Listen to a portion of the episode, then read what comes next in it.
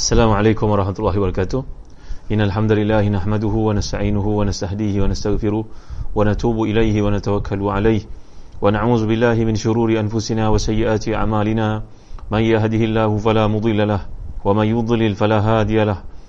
اللهم صل وسلم وبارك على محمد وعلى آل محمد كما صليت وسلمت وباركت على إبراهيم وعلى آل إبراهيم في العالمين إنك حميد مجيد. أما بعد.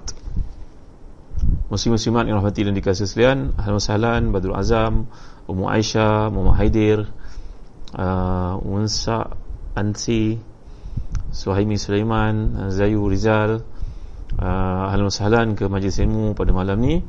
Dan uh, renungan kita seperti biasa Muhammad Izzuddin daripada Surah Az-Zumar uh, Semalam kita telah bincangkan sampai ke ayat ke-17 dan sedikit daripada ayat 18 insyaallah pada malam ni kita akan lanjutkan uh, 3 atau 4 ayat sahaja iaitulah firman Allah Subhanahu wa taala a'udzubillahi minasyaitonir rajim ayat ke-18 19 dan 20 ya الذين يستمعون القول فيتبعون أحسنه أولئك الذين هداهم الله وأولئك هم أولو الألباب أفمن حق عليه كلمة العذاب أفأنت تنقذ من في النار لكن الذين اتقوا ربهم لهم غرف من فوقها غرف مبنية تجري من تحتها الأنهار وعد الله لا يخلف الله الميعاد صدق الله العظيم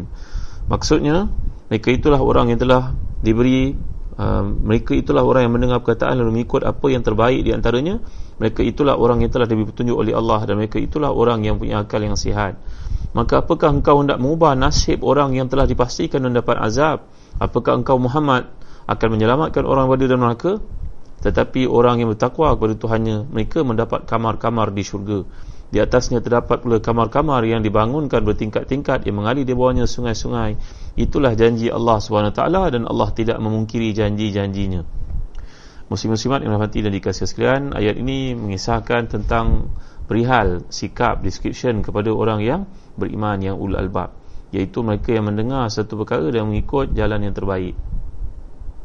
Mungkin kalangan anak-anak kita Adik-adik kita Mungkin pasangan kita merupakan doktor Bagaimana agaknya seseorang anak itu Bila diorientasikan untuk belajar menjadi doktor Tuan-tuan agak tentulah uh, banyak biayanya, banyak masanya, banyak pengorbanannya. Mungkin seseorang ayah itu beritahu pada anaknya, nak belajar ni susah nak. Belajar ni ayah boleh keluarkan duit, ayah boleh usaha carikan duit untuk engkau belajar. Tapi ayah nak beritahu menjadi doktor ni bukan calang-calang uh, usaha yang kau kena uh, curahkan. Masa engkau, kesungguhan kau, kau kena score semuanya uh, for flat. Kena cemerlang, tak boleh kurang sedikit pun. Maka tuan-tuan dan rahmati dan dikasih sekalian uh, Bagi mereka yang telah pun uh, ditakdirkan Allah SWT Allah pilih mereka ni untuk menjadi doktor Maka orientasinya sangat luar biasa Maka bila kita memahami ayat Allah SWT kat sini Orang yang beriman ini mengetahui reward yang Allah peruntukkan untuknya Maka dia sanggup bersusah payah untuk melakukan apa jua perkara yang akan uh, memperolehi dengannya rahmat Allah SWT Sebenarnya tuan-tuan nak tahu tak syurga yang Allah peruntukkan untuk orang beriman ini uh, dikatakan ada lapan pintu. Tapi Al-Imam uh, Al-Qurtubi mengatakan sebenarnya pintu syurga lebih daripada uh, lapan. Kalau kita dapat lihat dalam hadis-hadis yang menceritakan tentang syurga ni tuan-tuan mulia Allah sekalian kita akan lihat orang masuk syurga ni Allah gambarkan di hujung surah Az-Zumar nanti kita akan bincangkan wasiqal ladzina taqaw rabbahum ila jannati zumara hatta idza ja'uha wa futihat abwabuha wa qala lahum khazanatuha salamun alaikum tibtum fadkhuluha khalidin. Jadi syurga ni sebenarnya 8 pintu ataupun lebih. Setengah ulama mengatakan ia lebih dari 8 pintu. Contohnya Imam Qurtubi. Kalau dihitung pintu-pintu untuk memasuki syurga itu Uh, bagaimana dalam hadis yang sahih Nabi SAW sabda faman kana min ahli salah du'a min babi salah wa man kana min ahli jihad du'a min babi jihad wa man kana min ahli sadaqah du'a min babi sadaqah wa man kana min ahli siyam du'a min bab yuqalu laha rayyan yuqalu lahu rayyan. Bagi orang yang melakukan amal salih di dunia ini kalau dia rajin salat maka dia akan memasuki syurga menerusi pintu salat bagi siapa yang berjihad dia akan masuk syurga melalui pintu jihad. Bagi orang yang rajin sedekah ada peruntukan pintu untuk orang yang ahli sedekah. Dan bagi orang yang rajin berpuasa di samping puasa Ramadan yang difardukan dia puasa puasa sunat maka dia akan masuk melalui pintu khas namanya pintu rayyan tuan-tuan. Jadi inilah usaha kita untuk memasuki syurga Allah Subhanahu Wa Taala. Itu sebab para ulama contohnya Imam uh, Imam Ibn Hajar dalam Fathul Bari menjelaskan ketika mengupas tentang ayat ma minkum min ahadin yatawaddau fa ahsana alwudu thumma yaqul ashhadu an la ilaha illallah wahdahu la syarika la dan abduhu wa rasuluhu illa futihat lahu abwabul jannati samaniyah yadkhulu minha uh, ayyuha sya dalam hadis sahih ini riwayat uh, daripada Sayyidina Umar Khattab radhiyallahu anhu daripada riwayat Muslim bahawa Nabi SAW sabda tidak ada seorang pun yang ambil wuduk dengan sempurna uh, membasuh anggotanya dengan sempurna dengan tertib dengan betul. Lalu akhirnya membaca asyhadu alla ilaha illallah wa asyhadu anna muhammadan abduhu wa rasuluh.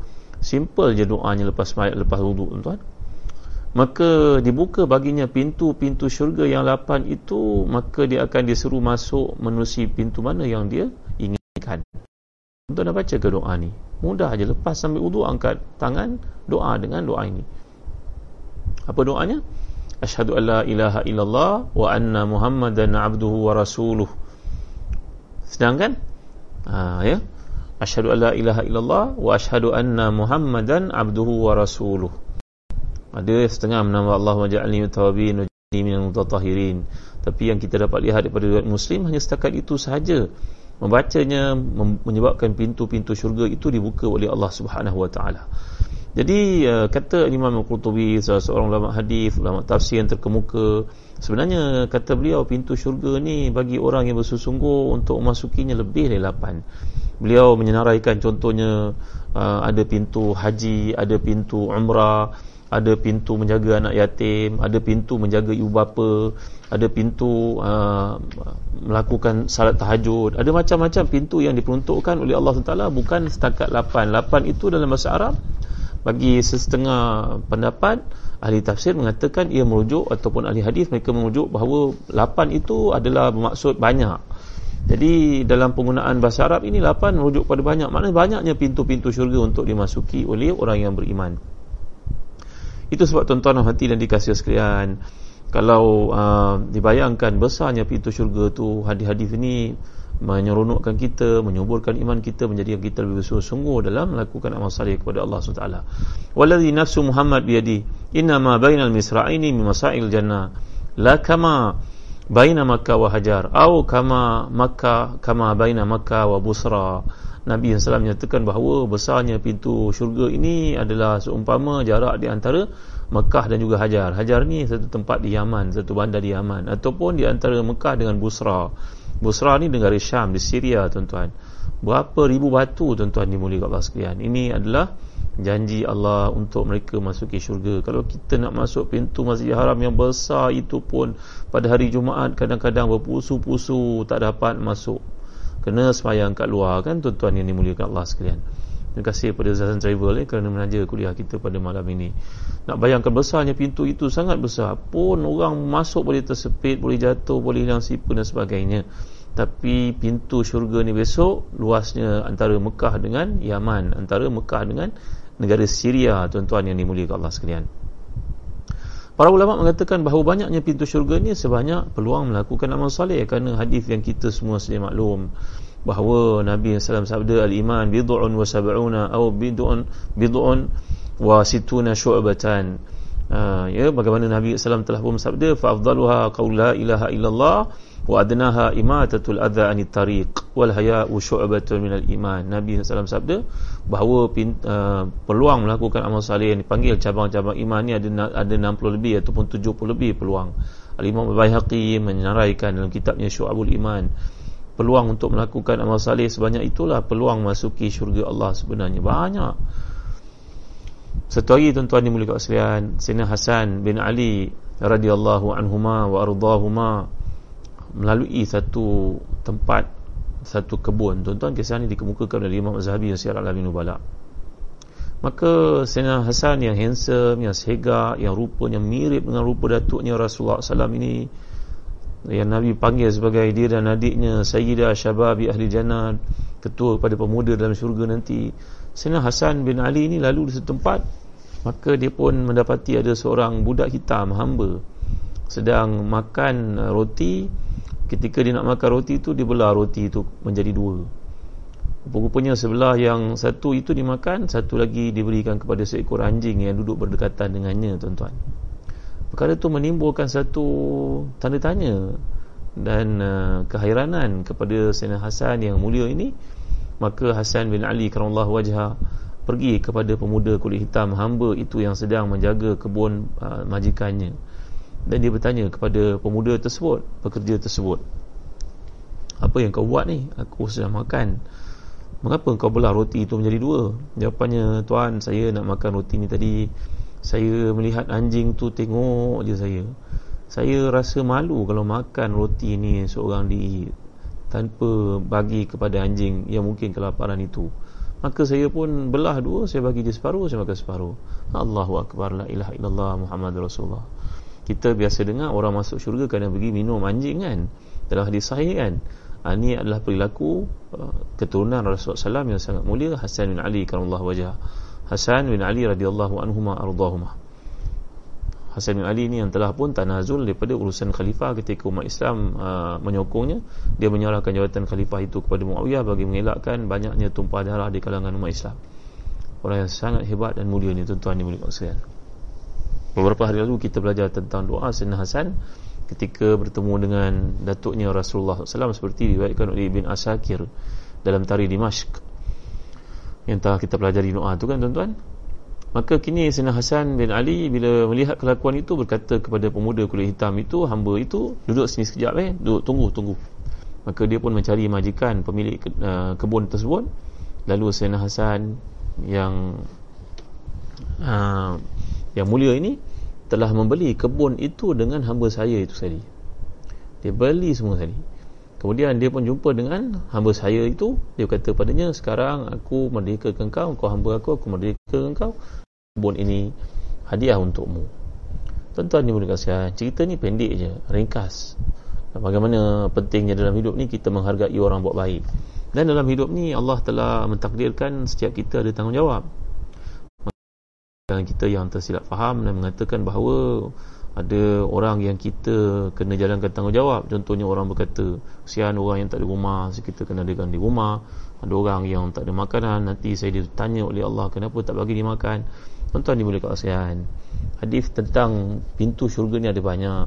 Kita tak mungkin boleh buat semua tuan-tuan. Kecuali Abu Bakar As-Siddiq radhiyallahu anhu saja dalam hadis sahih ketika bertanya kepada Rasulullah wahai Rasulullah tak orang yang pintu-pintu syurga tu tercatat nama-namanya namanya ada di semua pintu syurga. Dia dipanggil malaikat-malaikat itu untuk masuk ke syurga di semua pintu tersebut.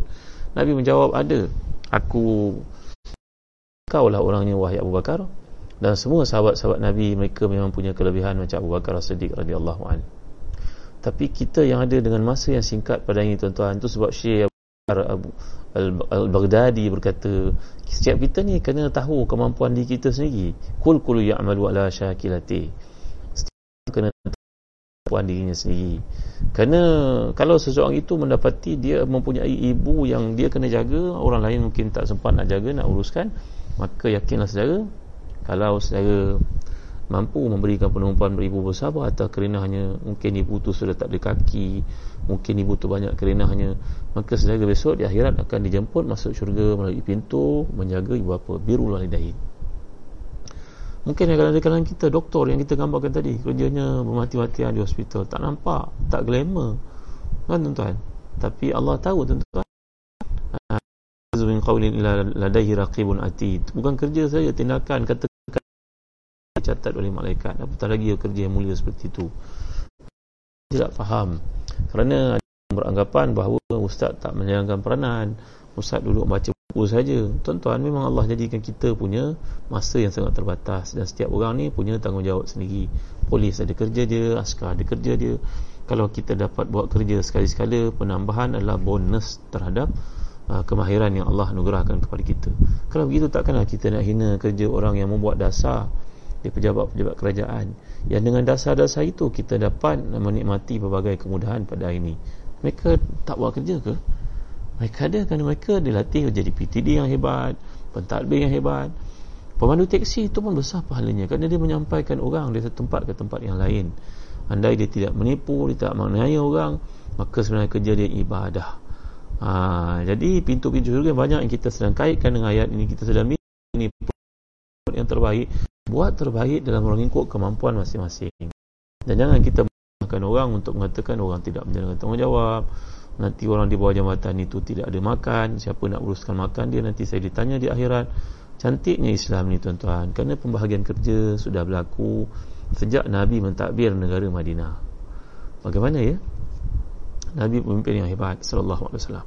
Abu Bakar, Umar, Uthman, Ali semuanya merupakan pemimpin yang hebat. Mereka pemimpin maka menjadi tanggungjawab untuk mengetahui hal-hal rakyat. Tapi ada sahabat kerjanya berjihad. Ketua Jenderal Islam namanya Khalid Walid. Dia tidak sempat untuk mainkan peranan macam menjadi ahli pemimpin tertinggi untuk menziarahi orang untuk makan ke tidak. Dia tidak mampu buat itu kerana kerjanya dia dedikasikan untuk perjuangan. Ada orang sebijak Hasan bin Sabit Zaid bin Sabit ini budak yang sangat bijak genius. Maka Nabi telah mentaklifkan kepadanya tanggungjawab untuk belajar dan jadi orang terpelajar macam kita profesor umpamanya. Jabal seorang yang sangat hebat. Sayyidina Umar telah lantik dia untuk jadi CEO kepada zakat. Negara Madinah yang sangat banyak jabatannya itu. Kerana setiap orang qul kullu ya'malu ala syakilati. Setiap orang itu telah pun ditakdirkan Allah untuk menjalankan tanggungjawab mengikut kemampuan masing-masing. Dan kalau kita dapat bersungguh-sungguh bekerja bersungguh-sungguh dengan tidak culas jadi anak-anak dan yang sekarang hari PKP pun ambil online cakap dengan pelajar budak itu dapat ilmu. Ingatkan dia kepada Allah tanggungjawab. Itu sudah hebat.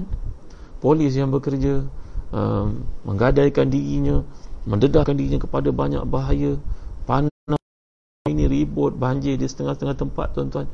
Tapi mereka ini jangan berikan peranannya kepada Islam tadi saya ceritakan cantiknya pentadbiran di asaskan oleh Islam ada pembahagian pembahagian maka Nabi SAW bagi zakat.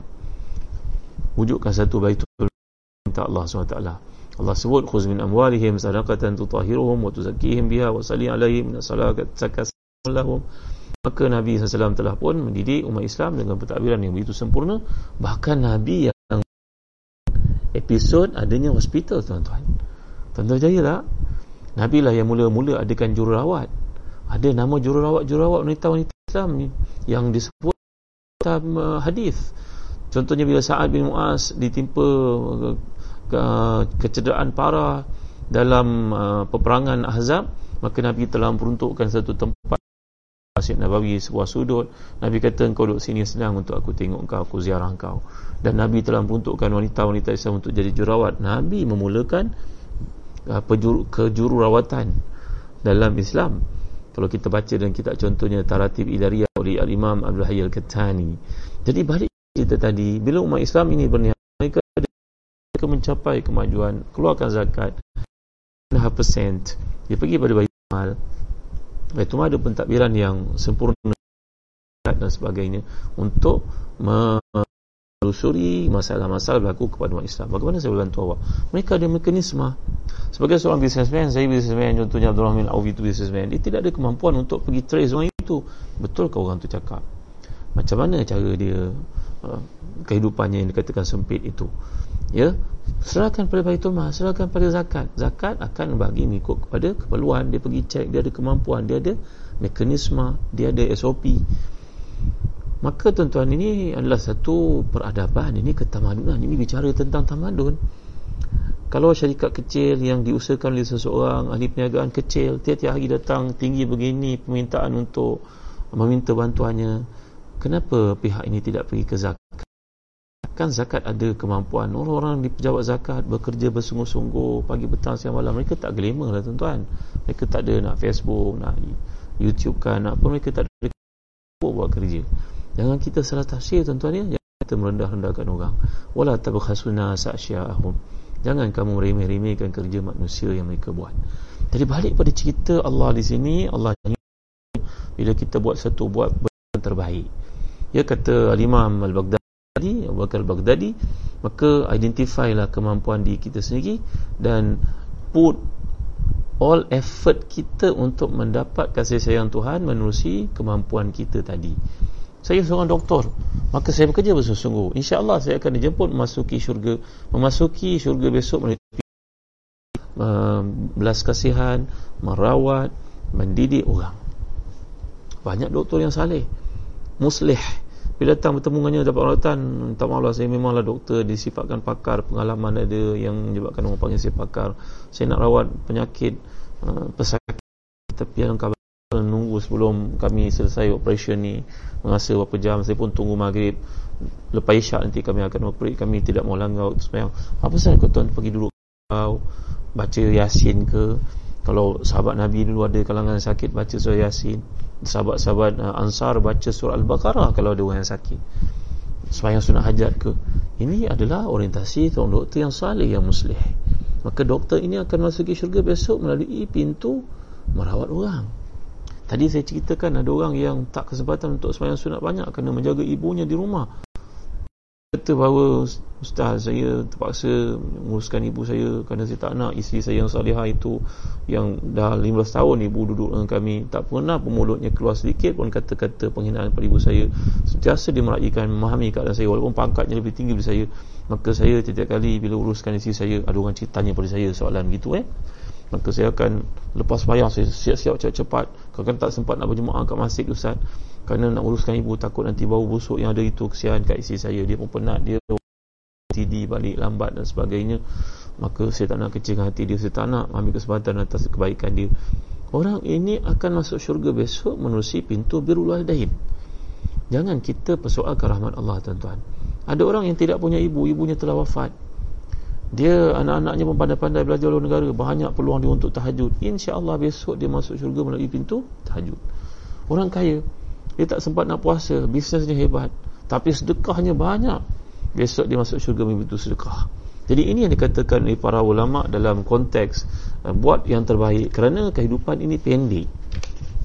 Jangan kita menyalah-nyalahkan orang untuk mengatakan bahawa uh, orang itu tidak buat perkara ini. Besok di akhirat ditanya oleh Allah SWT kita ada kerja hakiki. Kita buat penumpuan yang terbaik dan masa yang terbaik. Orang yang memerlukan bantuan itu biarlah pusat zakat uruskan. Biarlah yayasan uruskan. Biarlah orang ada kemampuan uruskan. Jadi tuan-tuan rahmati dan dikasih sekalian supaya ini tidak salah faham ya.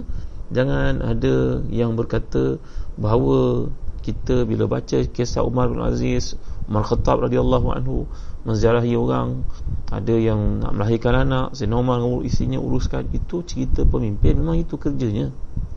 Tapi yang jadi doktor yang jadi askar yang jadi cikgu yang jadi pemandu teksi yang jadi nurse itu kerja mereka kerja hakikinya kerja adalah untuk menjalankan tanggungjawab itu dengan sebaik mungkin. Baik tuan-tuan yang mulia Allah sekalian jadi kita kembali pada diskusi kita kat sini bahawa orang yang buat satu benda yang terbaik ulaika alladzina hadahumullah wa ulaika hum ulul albab. Mereka itulah orang yang mendapat hidayah daripada Allah dan mereka itulah orang yang bijak sebenarnya. Kita telah kita bincang beberapa kali perkataan lub, labib. Ini adalah satu perkataan istilah yang Allah gunakan merujuk kepada orang yang punya hubungan yang rapat dengan Allah dan Allah memberi kepadanya pencerahan, bimbingan, petunjuk. Uh, Allah beri kepadanya idea untuk dia menjalani kehidupan seperti yang Allah SWT kehendaki. Kemudian ayat ke-19 afaman haqqa alaihi kalimatul azab? Afa anta tunqidhu man finnar? Adakah mereka yang telah pun uh, ditetapkan Allah SWT untuk mereka ni mendapat azab? Apakah engkau akan menyelamatkan mereka daripada api neraka wahai Muhammad ayat ini turun berikutan dengan usaha Nabi SAW yang sangat uh, bersungguh-sungguh untuk pastikan orang itu mendapat hidayah.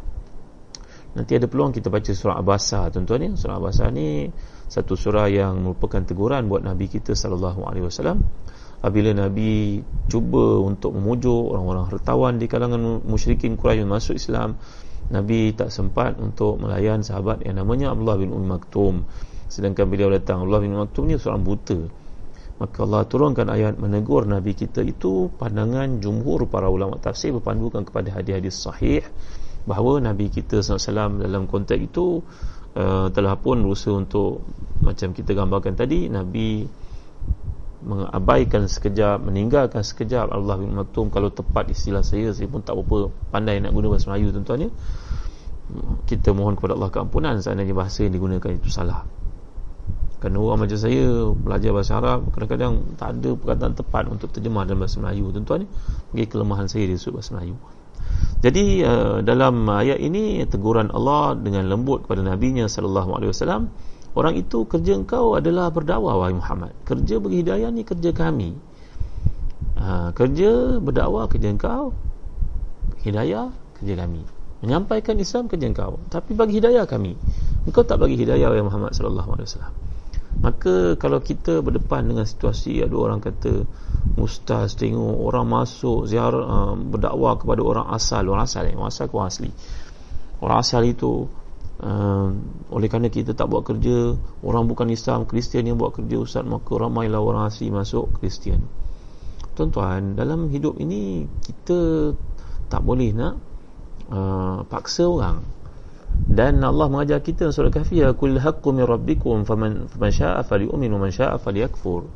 Inna atadna lidh-dhalimin naran akhata bihim suradiquha wa yastaghithu yuwathu ma'in kalmuhl yashruju bi'sa syarab wa sa'at murtafaqa katakan yang benar itu siapa nak ikut dia ikut siapa tak nak ikut kita tak boleh buat apa-apa untuk paksa dia untuk pujuk dia untuk jaga dia. Kerana kita pun banyak tanggungjawab lain.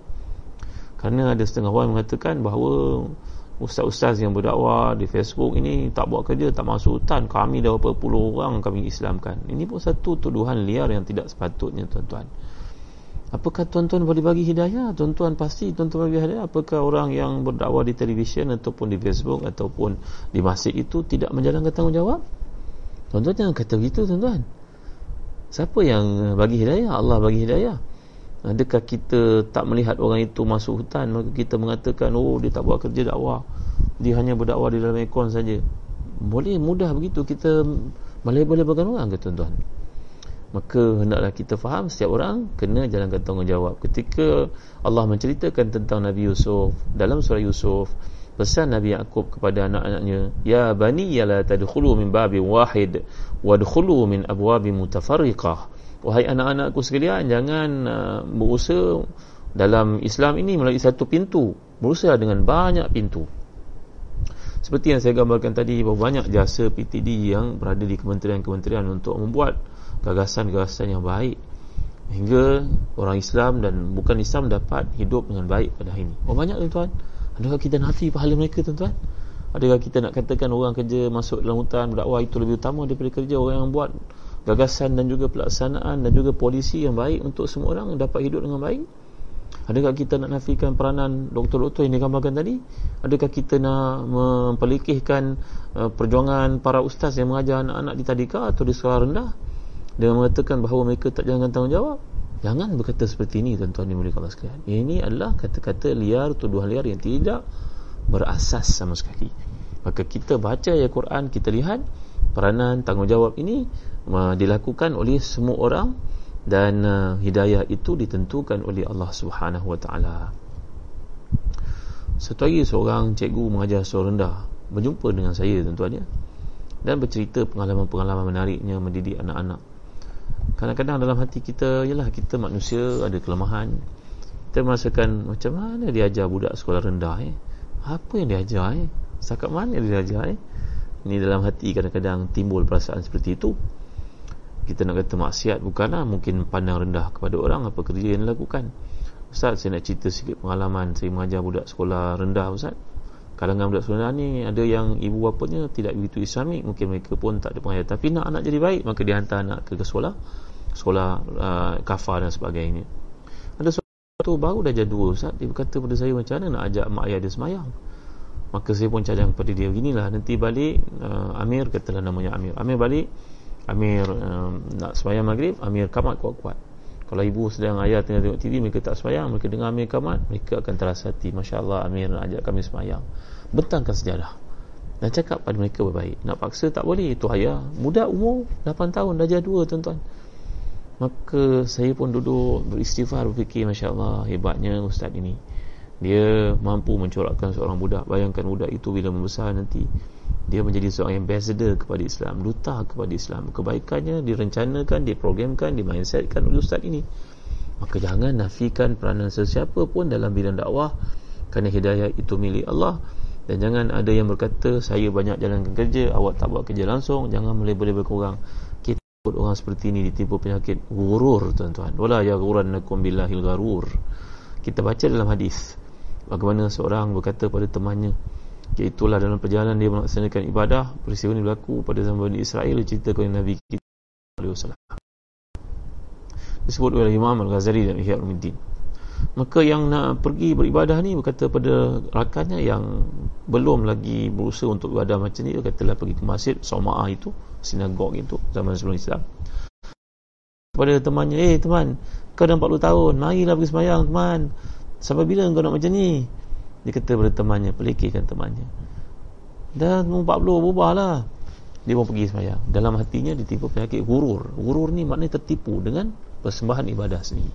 Dia kata aku lebih baik pada orang. Ujub, gurur ni penyakit mazmumah Tuan-tuan ni Ini yang perlu diselesaikan. Maka kawan yang dipelikihkan itu terfikir duduk dalam hati muhasabah dia betul lah aku ni 40 tahun aku ni bila nak ubah? Ya Allah tapi aku nak ubah. Isteri anak-anak aku belum sedia lah ya Allah. Macam mana lah aku nak ya bantulah aku untuk beri kuatan untuk cakap mereka ya Allah takkan aku nak tinggalkan mereka wahai Tuhan. Dalam hatinya penuh keinginan walaupun dia belum dapat mengikut kawannya yang zahirnya melakukan bagai-bagai kebaikan itu. Akhirnya bila mereka ni meninggal dunia digambarkan Nabi SAW tuan-tuan yang dipelit, di, yang dilihat leceh dari sudut amalannya cuai itulah yang masuk syurga yang kagum dengan amalannya dan mempelikirkan orang itu masuk neraka. Jangan main tuan-tuan ni bila ini ketentuan Allah. Jangan kita main. Jangan kita mempelikirkan orang mempelicirkan memperkecilkan orang. Underestimate orang belittle orang. Kita ada kerja orang ada kerja. Kita baik sangka. Semua orang menjalankan tanggungjawab untuk agama Allah. Jadi ya, dalam ayat ini Allah memberitahu kepada kita bahawa Nabi SAW sendiri pun tak boleh nak bagi hidayah. Nabi pun tidak akan mampu bagi hidayah. Yang tetapkan hidayah itu Allah Subhanahu Wa Taala dan akhir sekali Allah menyatakan lakin ladzina taqaw rabbahum lahum ghurafun min fawqiha ghurafun mabniyatun tajri min tahtiha al-anhar. Wa'ada Allah la yukhlifu Allahu al-mi'ad. Tapi orang yang bertakwa kepada Tuhannya mereka mendapat kamar-kamar di syurga. Di atasnya pula kamar-kamar dibangun bertingkat-tingkat mengalir di bawahnya sungai-sungai. Itulah janji Allah. Allah tidak mungkin janji. Biasa kita lihat ayat-ayat dalam penceritaan syurga ini uh, diberikan fokus kepada orang lelaki. Lantas orang perempuan pun bertanya dan isu ni dijawab oleh ramai ulama zaman berzaman bagi orang lelaki ada bidadari, bidadari. Orang perempuan ada bidadara. Ke bagaimana kalau perempuan itu tidak berkahwin? Bagaimana boleh kalau perempuan itu uh, diceraikan oleh suaminya?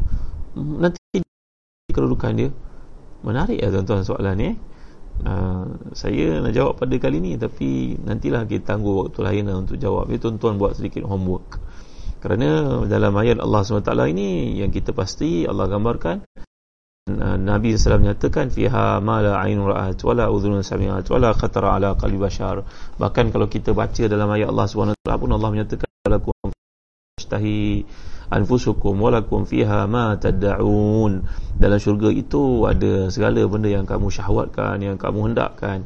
Dan dalam syurga itu juga ada benda yang segala yang kamu impikan jadi padukan ayat ni tuan-tuan tentu dapat clue kan? Kerana ada orang yang bertanya ayat banyak bercerita tentang lelaki. Bagaimana pula kami bahagian kami ustaz? Dan soalan ini tidaklah janggal. Kerana pada zaman Nabi SAW tu sahabiah pun ada bertanya kepada Nabi SAW sebagai contohnya salah seorang daripada ya, sahabiah ni bertanya kepada Nabi wahai Rasulullah SAW melihat dalam bicara Nabi ini semua menceritakan uh, orang lelaki. Wan nisa lam yuzkarna. Orang perempuan tak ada pun dia cerita macam mana Nabi SAW uh, ni seorang daripada sahabiah yang begitu bersungguh-sungguh dalam untuk ilmu bertanya kepada Rasulullah apa jawapan Rasulullah tuan-tuan ya? Apa jawapan Rasulullah? Uh, nanti kita bincangkan pada kuliah akan datang. Uh, ya kita bagi suspense sikit bincangan kita ni. Mudah-mudahan uh, apa yang disampaikan kepada kita ingat bahawa dalam uh, kehidupan kita cuba buat yang terbaik. Kita kalau belajar nak jadi orang terbaik. Kalau kita buat rumah kita nak yang terbaik. Kita beli kereta nak kereta yang terbaik. Ada kerosakan kita pun buat aduan. Maka ni dalam ayat yang telah dibincangkan supaya tabi'una ahsana. Mereka bila buat Islam berbuat membawa Islam bawa dalam bentuk yang terbaik. Tak mau buat benda lebih kurang. Ha, jadi mengapa dalam bab keduniaan kita buat bersungguh-sungguh tapi dalam bab akhirat kita buat leceh tak bersungguh-sungguh? Ha, ya jadi inilah perkara yang perlu diperbaiki daripada ayat yang kita bincangkan ni. Setakat ni saja dulu mungkin ada apa-apa soalan yang tuan-tuan nak kemukakan uh, insyaAllah saya bantu untuk berikan penjelasan. Tuan-tuan ada peluang saksikan program Tanyalah Ustaz di TV3 pada pukul 6.30 pagi uh, insyaAllah saya akan bersiaran pagi esok dengan tajuk umrah dan juga haji dalam perspektif Quran dan juga hadis. jadi bagi tuan-tuan yang berkesempatan esok jangan lupa ya bersama dengan saya dan Tanyalah Ustaz live di TV3 pada pukul 6.30 pagi ada soalan apa-apa ke?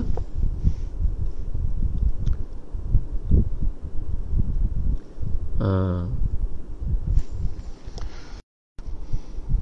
baik uh, doakan saya ada musa mengajak semua di keluarga besar istiqamah dan kerja kebaikan insyaAllah umar nas Nabi sendiri pun tak mampu nak beri hidayah ya. hidayah milik Allah. Kalau terputus keluar dan masuk balik. Uh, uh, doa Ustaz. Dan cuba amalkan doa ni yang Nabi SAW aja Allahumma inni a'udzubika minal baras wal junun wal juzam wa min sayyi'il asqam. Doa ni khusus untuk menangani penyakit-penyakit bahaya eh? batuk ke apa ke kepada Allah. Allahumma inni a'udzubika minal baras wal junun wal juzam wa min sayyi'il asqam. Maknanya Allah aku mohon perlindungan kepadamu dari penyakit kusta, penyakit gila, stres yang, melam- yang melampau boleh mengakibatkan seorang mengalami depression contohnya. Dan bimbang sampai ke penyakit uh, akal memberi kesan mental.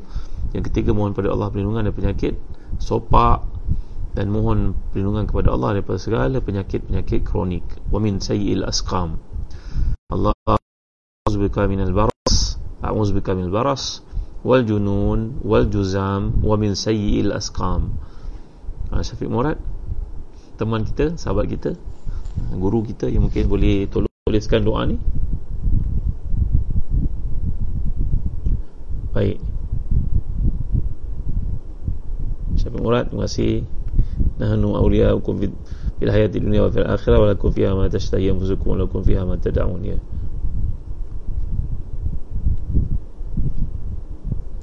Allah tidak mungkin janji broadcast interrupted very bad. Oh, ya eh. Uh, bagi siapa yang ada masalah nanti boleh uh, re apa re, review balik re, rewatch balik ke ataupun tengok balik semula. Uh, Surah Ishak jangan pandang apa orang lain. Dari segi amal belum tentu masuk syurga baik. Lakukan ibadah dengan bersungguh terima kasih Sifat Zaman. Uh, lain putus-putus. Baik uh, insyaAllah Ustaz takkan ketinggalan. Baik. Kedudukan ibu tiri sama dengan ibu sebenar ke? Uh, cahaya rohana ibu tiri dan ibu sebenar uh, tidak sama kerana ibu dipanggil dalam Quran sebagai uh, ibu yang melahirkan kita. Ada beza di antara umun dengan walidatun kerana itu Allah menggambar menggambarkan uh, wabil walidaini ihsana. Jadi ibu adalah ibu yang mempunyai kelayakan ataupun yang melahirkan kita namanya wiladah. Tapi kita jangan lupa bahawa ibu tiri adalah uh, adalah isteri kepada ayah kita. Dan kita nak dapatkan keredaan ayah kita dengan cara buat baik pada ibu tiri kita. Usahalah untuk menangi hatinya tawaduk padanya anggaplah dia sebagai ibu kita sendiri. Ha, walaupun bukan dia melahirkan kita mudah-mudahan kita dapat kasih sayang ayah kita. Katalah ayah telah meninggal dunia yang ada ibu tiri kita. Ingat uh, membuat baik pada ayah yang telah meninggal itu berlaku dengan buat baik kepada orang yang yang baik yang rapat dengan uh, ayah kita yang telah meninggal itu. Satu rahim maksudnya. Jadi isteri tak lain tak bukan adalah golongan yang sangat patut dimuliakan oleh si anak. Walaupun bukan ibu itu yang melahirkannya. Baik. Ustaz sahih ke tak kelebihan selawat kepada Nabi seribu kali? Seratus kali Allah akan tunaikan tujuh puluh hajat di dunia akhirat tiga puluh hajat di dunia ni tidak ada hadis ni. Cuma yang ada hadis menggalakkan untuk kita mengamalkan banyak selawat. Man salla alayya uh, salatan sallallahu sallallahu alaihi biha ashran. Nabi SAW sabda siapa yang bersawat ke atasku sekali Allah bersawat ke atasnya 10 kali kata para ulama. Contohnya Imam Nawawi dan syarah kepada hadis ini mengatakan bahawa maksud uh, selawat Allah ke atas kita berarti memberikan keampunan memberikan darjat yang tinggi kepada kita masukkan kita dalam syurga menghapuskan dosa-dosa kita. Waktu kuliah bulan Ramadan saya merayu oh, saya memohon kepada tuan-tuan bagi pandangan uh, kepada saya manakah waktu terbaik untuk tuan-tuan hadir dalam kuliah kalau saya uh, boleh bagi kuliah tersebut. Pukul 5 petang ke mungkin malam tuan-tuan akan tarawih mungkin walaupun tarawih kat rumah kita habis 10.30 mungkin dah penat. Atau pada waktu lain sebelum berbuka ke apakah cadangan tuan-tuan waktu yang sesuai untuk saya tampil membagikan tazkirah lagi banyak Ramadan? Ha, kalau ada tolong uh, sampaikan. Tolong uh, beritahu cadangan-cadangan waktu Ustaz ada tip untuk khusyuk dalam salat. Diajar oleh uh, Imam Nawawi uh, saudari Aniza dalam kitab Hiyab Al-Middin yang pertama sekali kena hadirkan hati dalam diri kita. Panggil hati datang supaya hati itu menyertai pergerakan-pergerakan yang kita lakukan. Nombor dua Hendaklah kita fahamu Apa yang kita baca. Tafahum Fahamkan apa yang kita baca. Sekurang-kurangnya Al-Fatihah dengan tarikh akhir Usaha untuk menghayati Mentadabur kalimat Mengungkapkan itu. Nombor tiga Bayangkan kehebatan Allah SWT. Sebagaimana kalau kat dunia kita pandang raja Pandang orang berkedudukan itu dengan hebat Allah jauh lebih hebat daripada itu. Yang keempat Hendaklah kita Ta'zim Keagungan Allah. Yang kelima hendaklah kita merasa rajak iaitulah kita merasa mengharap Allah menerima amalan kita walaupun kita banyak dosa banyak kekurangan.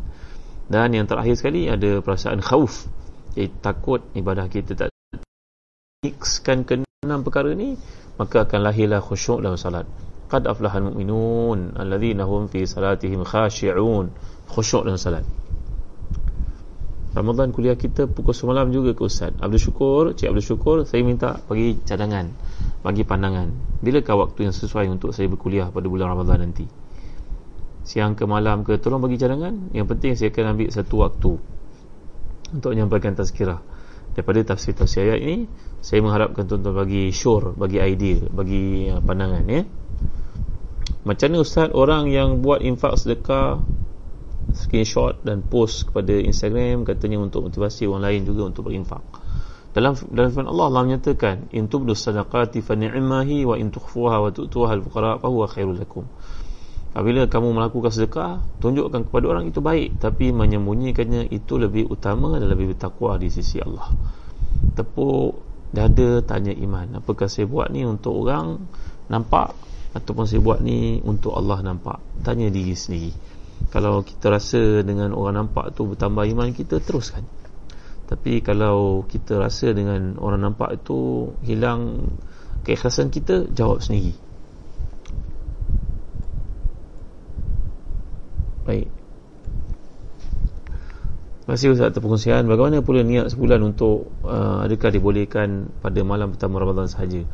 Uh, sahibul fadilah menteri menteri agama kita Datuk Sri Dr. Zidul Al-Bakri dalam fatwa-fatwanya ketika menjadi mufti wilayah dahulu telah pun menerbitkan bahan-bahan yang baik ni. Nanti saya share dengan tuan-tuan di sini memberikan jawapan pada isu tersebut maka tidak jadi masalah untuk kita taklid kepada mazhab maliki. Contohnya untuk berniat puasa pada malam pertama cover keseluruhan malam Ramadan. Bimbang kita terlupa pada malam berikutnya. Dan sembahyang tarawih dan makan sahur itu pun satu niat puasa secara tak langsung juga sebenarnya. Jadi insyaAllah kalau berniat pada satu malam untuk untuk keseluruhan Ramadan diterima oleh Allah insyaAllah. Sah niat itu ya boleh tak kalau kita amalkan istighfar seribu kali sehari? Ya. Bagus. Kerana dalam hadis Abu Daud Nabi bersabda man lazimal istighfara ja'alallahu likulli hamin faraja wa likulli dhiqin mahraja uh, wa yarzuqhu min haythu la yahtasib. Siapa yang rajin beristighfar Allah beri kepadanya tiga kelebihan. Keluarkan dia semua kesulitan. Samakan dia daripada semua kesempitan kesedihan stres. Dan Allah beri kepadanya rezeki dia sumber yang tak dijangka-jangka. Rajin istighfar eh doakan wabak covid ni hilang dengan segera ustaz. insya-Allah mudah-mudahan eh? Minta maaf kerana mungkin line tak begitu baik pada malam ni.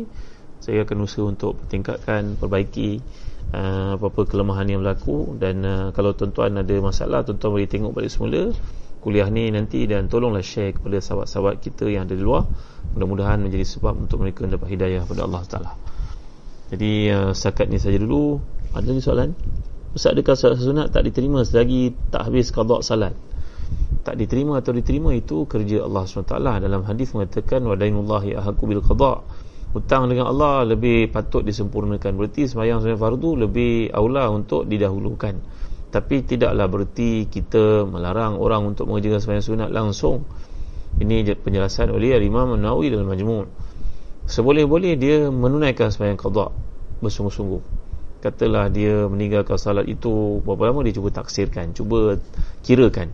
Kemudian dia cubalah buat lepas sembahyang zuhur ada sembahyang zuhur lagi untuk yang dulu-dulu yang diterlupa mana yang dia mampu. Tapi dengan sama kita tidaklah menghalang mereka untuk mengerjakan sembahyang-sembahyang sunat. Kalau tanya yang mana lebih utama ya qada itu lebih utama. Tapi jika dia nak menaikkan sunat tidak ada para ulama yang menghalang dia untuk sunat itu terpulanglah kepada dia dan sembahyang sunat pun satu daripada peranannya adalah untuk menampung kekurangan-kekurangan pada sembahyang fardu insya-Allah. Terima kasih. Um, Faris Mispar bagaimana kuliah tafsir bulan Ramadan? InsyaAllah terus bersiaran. Saya mengharapkan Cik Haris dan juga sekalian yang hadir ini Untuk bagi cadangan pada saya. Bila waktu yang tuan-tuan, puan-puan Lihat sesuai untuk saya tampil menyampaikan kuliah. Kalau ramai yang vote Mencadangkan ia berlaku pada waktu malam Saya buat malam. Kalau ramai kata waktu nak buka Mengatakan itu baik Maka saya akan pilih pandangan yang paling majoriti tuan-tuan uh, Undi. Ada yang mengatakan kalau pukul 11 paling ramai maka saya akan cuba mengadakan pukul 11 setiap hari dalam bulan Ramadan ini. Sekian tuan-tuan ya. Terima kasih atas kehadiran tuan-tuan bangun saya. Jangan lupa besok bersama saya di TV3 tanyalah ustaz pada jalan setengah haji dan umrah yang diridai oleh Allah insyaAllah. Setakat ini saja dulu. Wallahu'alam sallallahu Muhammad wa ala alihi wa sahbihi wasallam. Walhamdulillahi rabbil alamin.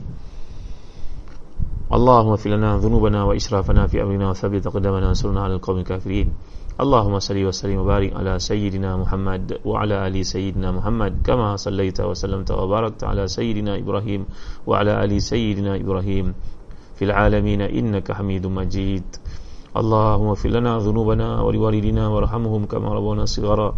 Ya Allah ampunkan dosa kami, bapa kami, datuk nenek moyang kami, anak-anak kami, pasangan kami, keluarga kami, sekiranya membuat baik pada kami, sekiranya membuat silap pada kami, sekiranya muslim muslimat hidup antara dunia dunia ya Allah. Allahumma ati nufusana taqwaha wa zakkiha anta khairu man zakkaha anta waliyuha wa mawlaha birahmatika ya arhamar rahimin. Ya Allah terima taubat kami, bersihkan hati kami, mudahkan kami untuk menghadapi hari Ramadan yang akan datang ini ya Allah. Panjangkan umur kami untuk dapat satu kadar ya Allah muliakan kami mendapat ampunan daripada-Mu ya Allah. Alangkah ruginya mereka yang datang Ramadan dan hidupnya tapi tiada, tiada ampunan untuknya wahai Tuhan. Kasihan kami kasihanilah sekalian umat Islam.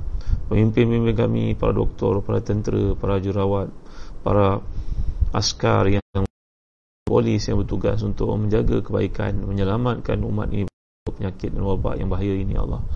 Kurniakan untuk kami untuk mereka kesihatan, keafiatan, keberkatan, kesalihan, ketakwaan, kekayaan, keluasan harta, kemurahannya, keselamatan dan sayang musibah, fitnah dan penyakit-penyakit kronik. Ya Allah kasihan kami ya Allah.